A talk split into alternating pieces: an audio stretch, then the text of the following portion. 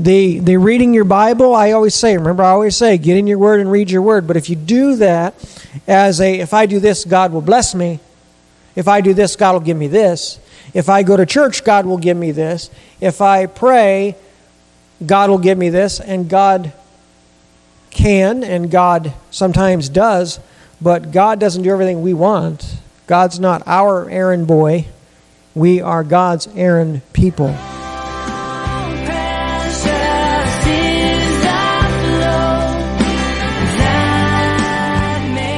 Good morning. God is good, amen. Even in all of our trials and tests, God is still good, and that's a wonderful thing. Turn with me, if you will, to the book of Romans, chapter 9. We're just going to get right into it, okay? That sound good? Let's just get right into this. Romans chapter 9. When we're there, say amen. Starting in verse 30 and following to the end of the chapter. A lot here today, three verses, but there is a lot here today that we're going to discuss.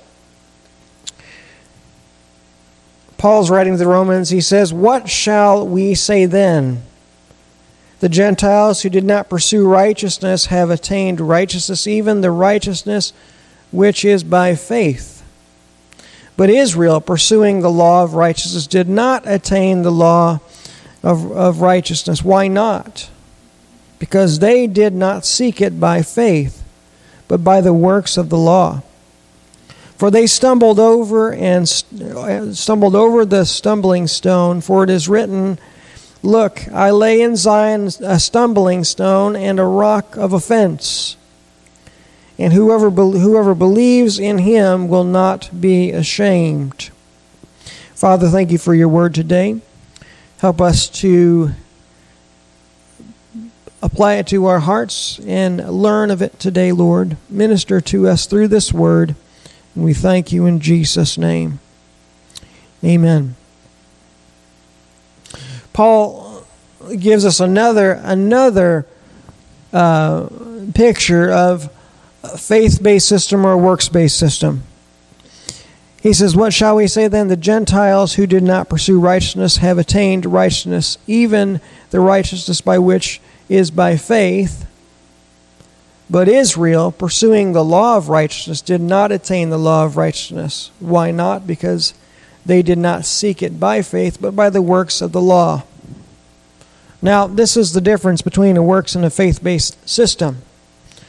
Now, we've talked about this on, on multiple times, but a faith based system is one that we take on faith. We, we, if, if God says it, that settles it, and I believe it, right? That's a faith based system. Whereas with a works based system, one of the greatest examples of, a works based system, and I'm not coming down on any denominations, but the, the Catholic faith is a good example of the faith based system, or works based system, excuse me. Now, not coming down on the Catholic faith at all, but this is an example. This is just an example of the works based system because you go every so often, I don't know how often, you go to confession. You sit in a little booth and you tell the priest your sins. And then the priest tells you, here's what you have to do to be absolved of your sin. And then you go and do those things with the confidence and assurance that you're absolved of your sin. That is a works based system. There is no mention of actually going to God, but you go to a priest, and the priest goes to God for you. That's a works based system. That's what the Israelites were doing here. They were doing a works based system by the sacrifices, by uh, the, the rituals, and all the things that they were doing. That was a works based system. Now, hold on a second. Now, now, Abraham was a Jew. Why didn't and he sacrifice and he did all these things? Why was he attained him righteousness just by his life? What's the difference? Well, the difference is Abraham just believed God. He just believed God. And we see that in the when when he was supposed to uh, kill his son, and he was going to do it. He was going to do it. He was going to kill Isaac. That was the faith he had. That was the, the faith that he had. And that was a faith based system. That's why it was accounted to him as righteousness, his faith in God, because he just believed God. It would to God we all would just believe God. So many of us, so many of society and Christendom think that and feel that a works based system is how, how it's supposed to happen. We just believe God. That's, how, that's what we should do. If God says it, that settles it. We should believe it. If God says in Romans 10, 9 and 10, which we'll get to, or 1 John, 1 John 9 and 10, or I think it is, where it talks about if you confess with your mouth the Lord Jesus Christ and believe in your heart, you will be saved. That scripture, if we just believe that, that's true. Salvation comes by belief in Jesus Christ and his sacrifice and resurrection, not by the things we can do to attain it. That's a works based system. We're not saved by our works, our works are byproducts of our faith. Ephesians 2 8 and 9. Our works are byproducts of our faith. And this is what Paul is saying that the Gentiles just believed Therefore, their works were based upon their faith, and their faith then brought about uh, the good works. And therefore, they attained that righteousness because of their faith, not because of their works. You see? And so that I always, when, when, I, when I come to things like this, I always flop the mirror on myself. And this should flop the mirror on ourselves, and we say, Do I believe God like that? Do I believe God like that? Do I do I just if God says it, do I just believe it? Or do I have to uh, be asking for signs like we talked about this morning in Sunday school? Gideon was one that that God told him he was going to defeat the Midianites. And the Midianites were this huge army. Of course, we know the story. And Gideon was one man, and he said, You're going to defeat the Midianites with 300 people. And he said, Okay, well, then show me a sign make the ground right, wet and the fleece dry, or, or the other way around. And then God did that. And then he said, okay, well, if it's truly you, then do the other way. And so God did that.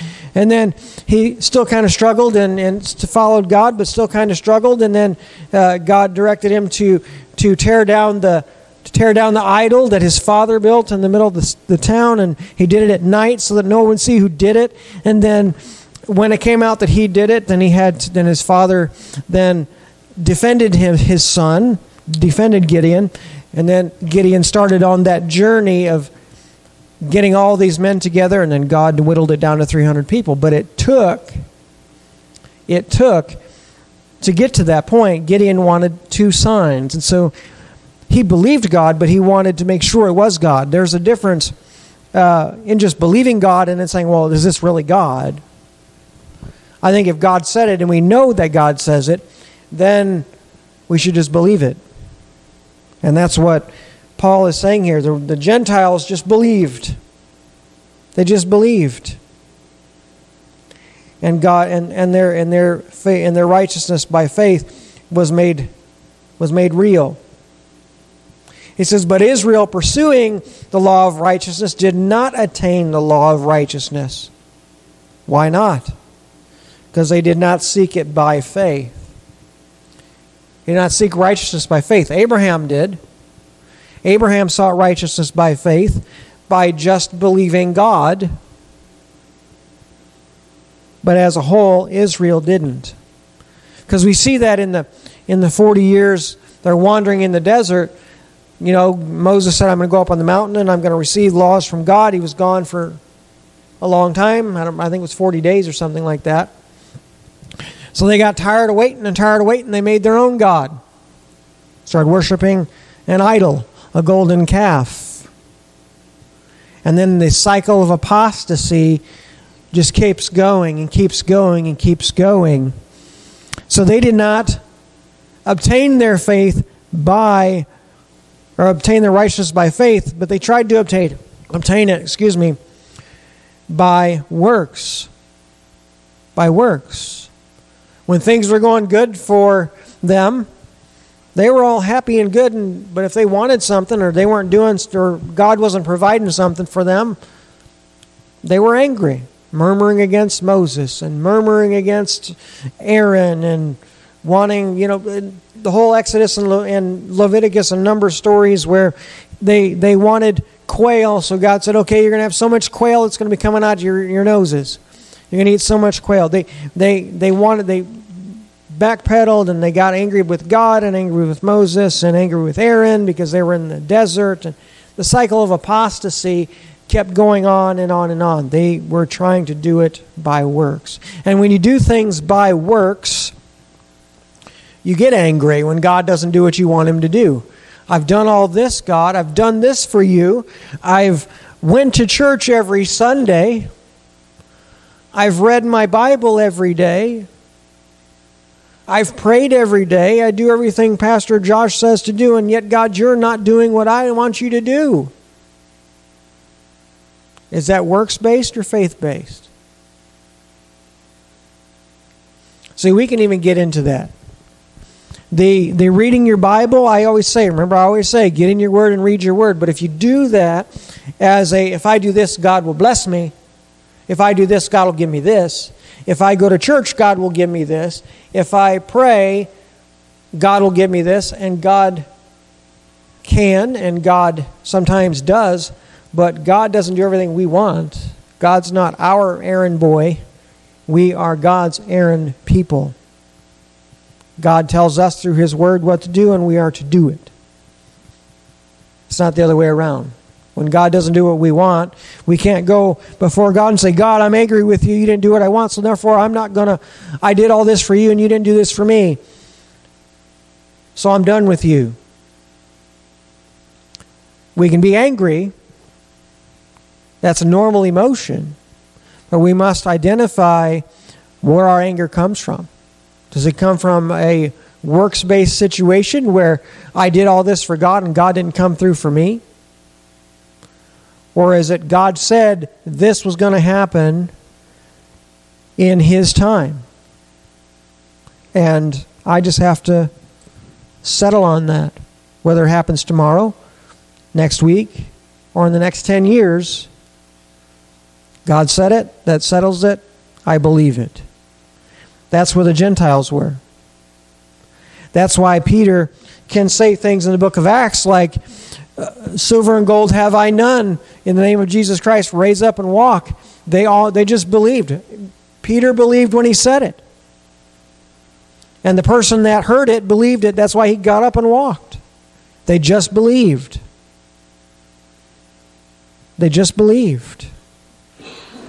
And so when we when we think about our life and we think about what God uh, has told us, God's told us things, right? God has, God's given us some sort of the glimpses of the plan, right? Does it always happen when we expect it to happen? Does things happen when we expect things to happen? When it doesn't, God taught us, me and Amy, this with with our with trying to have Justin to wait. God taught us to wait. God promised it that we would have children. We wanted them right away. We were younger then. We were 29. You know?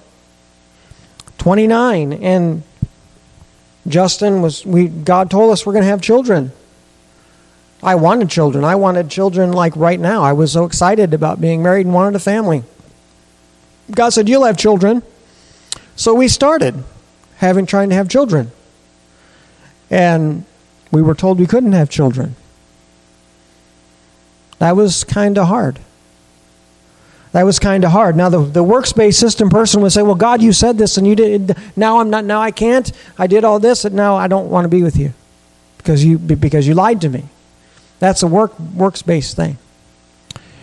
And we dealt a little bit with the whole, you know, if God said this, why is this happening?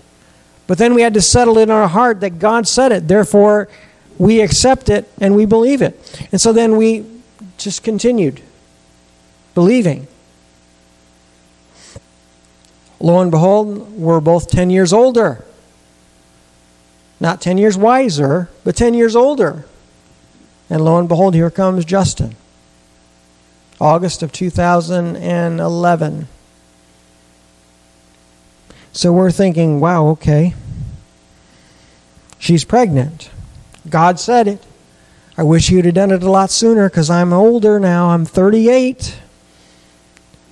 You know, you think about those things. But God said it, and we had to come to the place of believing it. We had those moments where we questioned God, and God said, Wait, just wait. You know, those kinds of things are hard to do. I hate waiting.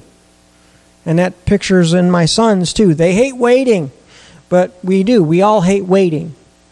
It's like, you know, Ruth's got some, got to wait till Tuesday to get results. Sure, it would have been nice to have those results than when you left the hospital, right? Or some kind of a glimpse of an understanding of what you're looking at. I hate waiting. But God said, wait.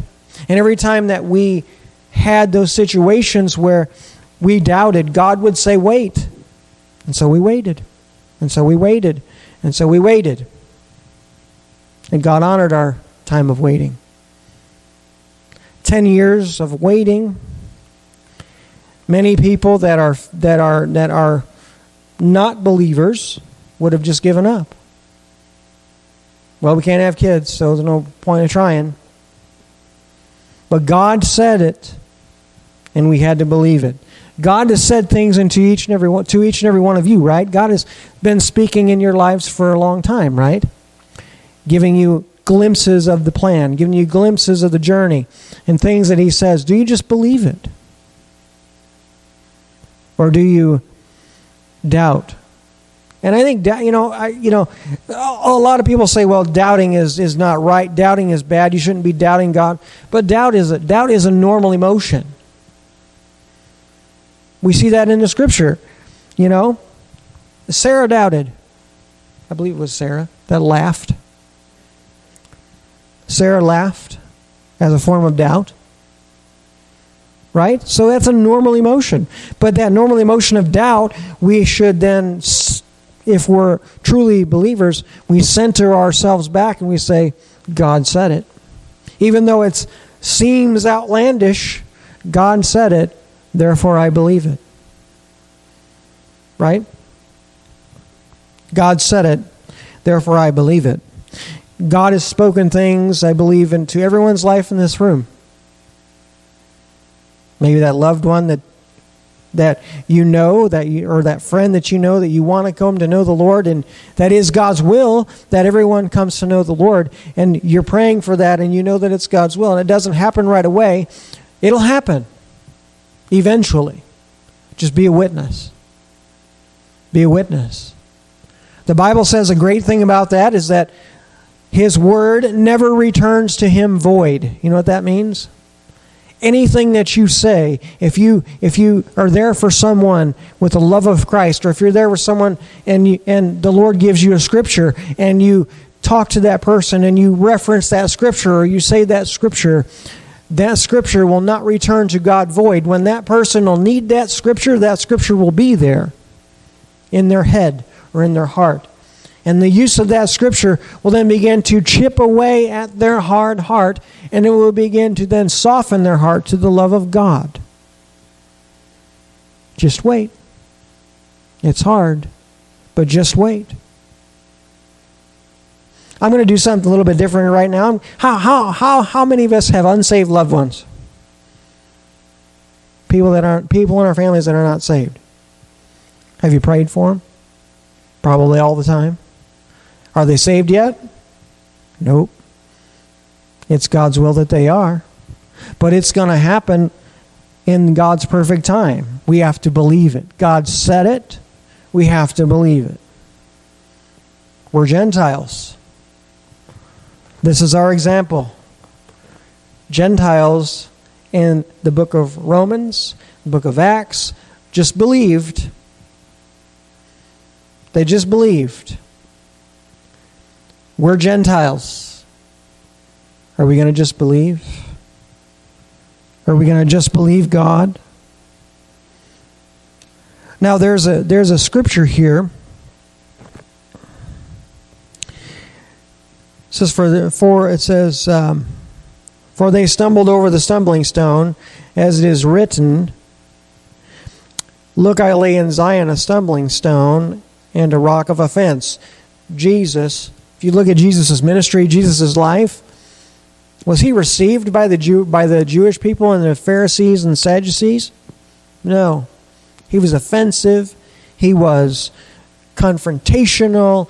They didn't like him because he was he was after all they, they plotted to kill him and succeeded, but then he succeeded three days later. And it says, And whosoever believes in him, that him is capitalized. So that means we're talking about Jesus. Whoever who, whoever believes in him, Jesus, will not be ashamed. Now this is a twofold meaning. Okay? What does it say about what does Jesus say about his Father? If you are ashamed of me, I'll be ashamed of my I'll, I'll be ashamed of you before my Father. Right? So he's saying here that one of those things is that we will not be ashamed because of the joy and peace that God can bring. We should be happy about that. We should not be ashamed of the gospel of Christ. We should not be ashamed of what Jesus did. Some people fall back from that, though, because they don't want to offend anybody and say, well, we, we talked this morning about how God healed uh, a gentleman that, that some of you know, and, and how God healed that young, young man in that movie Breakthrough, and God brought him back to life. We talk about that. Some people would shy away from that some people would shy away from that. Well, I might, I might offend somebody, or I might, I might get ridiculed, or I might get called names, or I might get. Don't be ashamed of Christ. He said, Those who really know him will not be ashamed. Those who know him will not be ashamed. We are to stand loud and proud. My kids do this. My, my kids' teachers tell them this when they're doing their little programs. Sing it loud and proud. Sing it loud and proud. We should be doing that with Jesus. What Jesus do for you? What has Jesus brought you through in your life? Use that as a witnessing tool. Use that as a way to, to show people that God is not a respecter of person. In other words, God doesn't just God is just not around the people that come to church dressed in suits and dressed in ties and, and God is not just for the people that are that are have it all together. Those are the type of people that Jesus shied away from. He liked the, the screwballs and the nuts and all those things. He liked those types of people. I have a, I have a, I have a saying by Mark Lowry. Mark Lowry always says this. He says, he, he always says this in his comedy act. He says, We're all just a pack of freaks trying to find our way home. And that's really what we are. Or he says, I'm a beggar trying to find trying to tell other beggars where the food is. That's what we are. That's what we are. Use those things in your life that God has done to share God's love, and God will use it. Don't be ashamed. Don't be ashamed. If God's touched your life, tell somebody. If God's if God's healed you of something, tell somebody. God's brought you out of something, tell somebody. Maybe God's walking through something with you right now. Tell somebody. Tell somebody. Give glory to God. Give the glory to God. You might be a stumbling block at first, but those words will not come back to God void. Those words will not come back to God void. They won't that person you're talking to might be going through something similar down the road. And they might remember that conversation they had with you. Well, if they can go through that with God, maybe I can too. You see, you never know. You never know. God says it, we believe it. It's already settled. God said it, and we believe it. So, in closing, the question we want to think, the questions we want to consider are this Are we ashamed of what God has done in our life? Maybe not ashamed, ashamed, but if someone were to ask you, What's different about you? Why are you always so happy? Why you always got a smile on your face going through trial? What do you tell them? You tell them Jesus. Jesus is bringing me through this. I'm, I walk with Jesus. Or you say, I don't know. Or say, I'm doing okay. You know, sometimes being honest can bring people to the Lord. I'm going through a virtual hell right now, but I know Jesus is walking with me through it. And the day when that person might be going through a virtual hell, they might call out for Jesus to walk with them through it. You never know. You never know. Be honest. Love the Lord. Serve the Lord. Don't do things by ways of, if I do this, I will get this. If I, if I do this, then God will give me this. Don't be like that. What has God told you? Just believe it. Just believe it. And if we just believe it, what we read and what we pray and what we do, those kinds of things, will then be um, complemented in our week, in our life, actually, really. Don't be offended. Question the question was are we ashamed or offended to talk about the Lord? That's the first one. Second one is why do you do what you do? What is your motivation? If God said it, do you just believe it or do you set a set a set an agenda for a certain amount of tasks to appease God to your request. God said it. Do we believe it? That's a difficult one. That's a hard one. The best of believers fall into this trap because we're human. We're not, a, we're not unimmune to it. We're, we're, we're not immune to it. We fall into doubt and fear and questioning God. But do we center ourselves back and say, God, you said it, and I believe it? In regards to our loved ones that are not saved, God said that He is not willing that any should perish, but all would come to repentance. That's what He said. That's what He said. So in other words, that, that is, a, is a call to us take as many with us as we can. Take as many with us as we can. Those loved ones, start sharing your faith with them. Start memorizing Scripture, and God will bring it back to your heart and your mind when you need it. It won't return Him void. He'll, he'll, he'll speak it to their heart when they need it. And eventually, maybe not in our lifetime, maybe not in our time frame, they will come to know the Lord. Or they will at least know that they need to turn their heart to God, and then it's their choice, whether they do or they don't. But it won't return to God void. Amen. So, those are the things I want to encourage you with this week. Do those things. Continue to read in your word. Continue to spend time with God Continue to do the things that God wants you to spend that time in His Word. Read, study, and pray. Read, study, and pray. That emboldens us to do these things. We read and we study and we pray. Prayerfully consider His Word. Read more in your Word than you ever have before. Amen. Let's go before the Lord in prayer. Father, we thank you.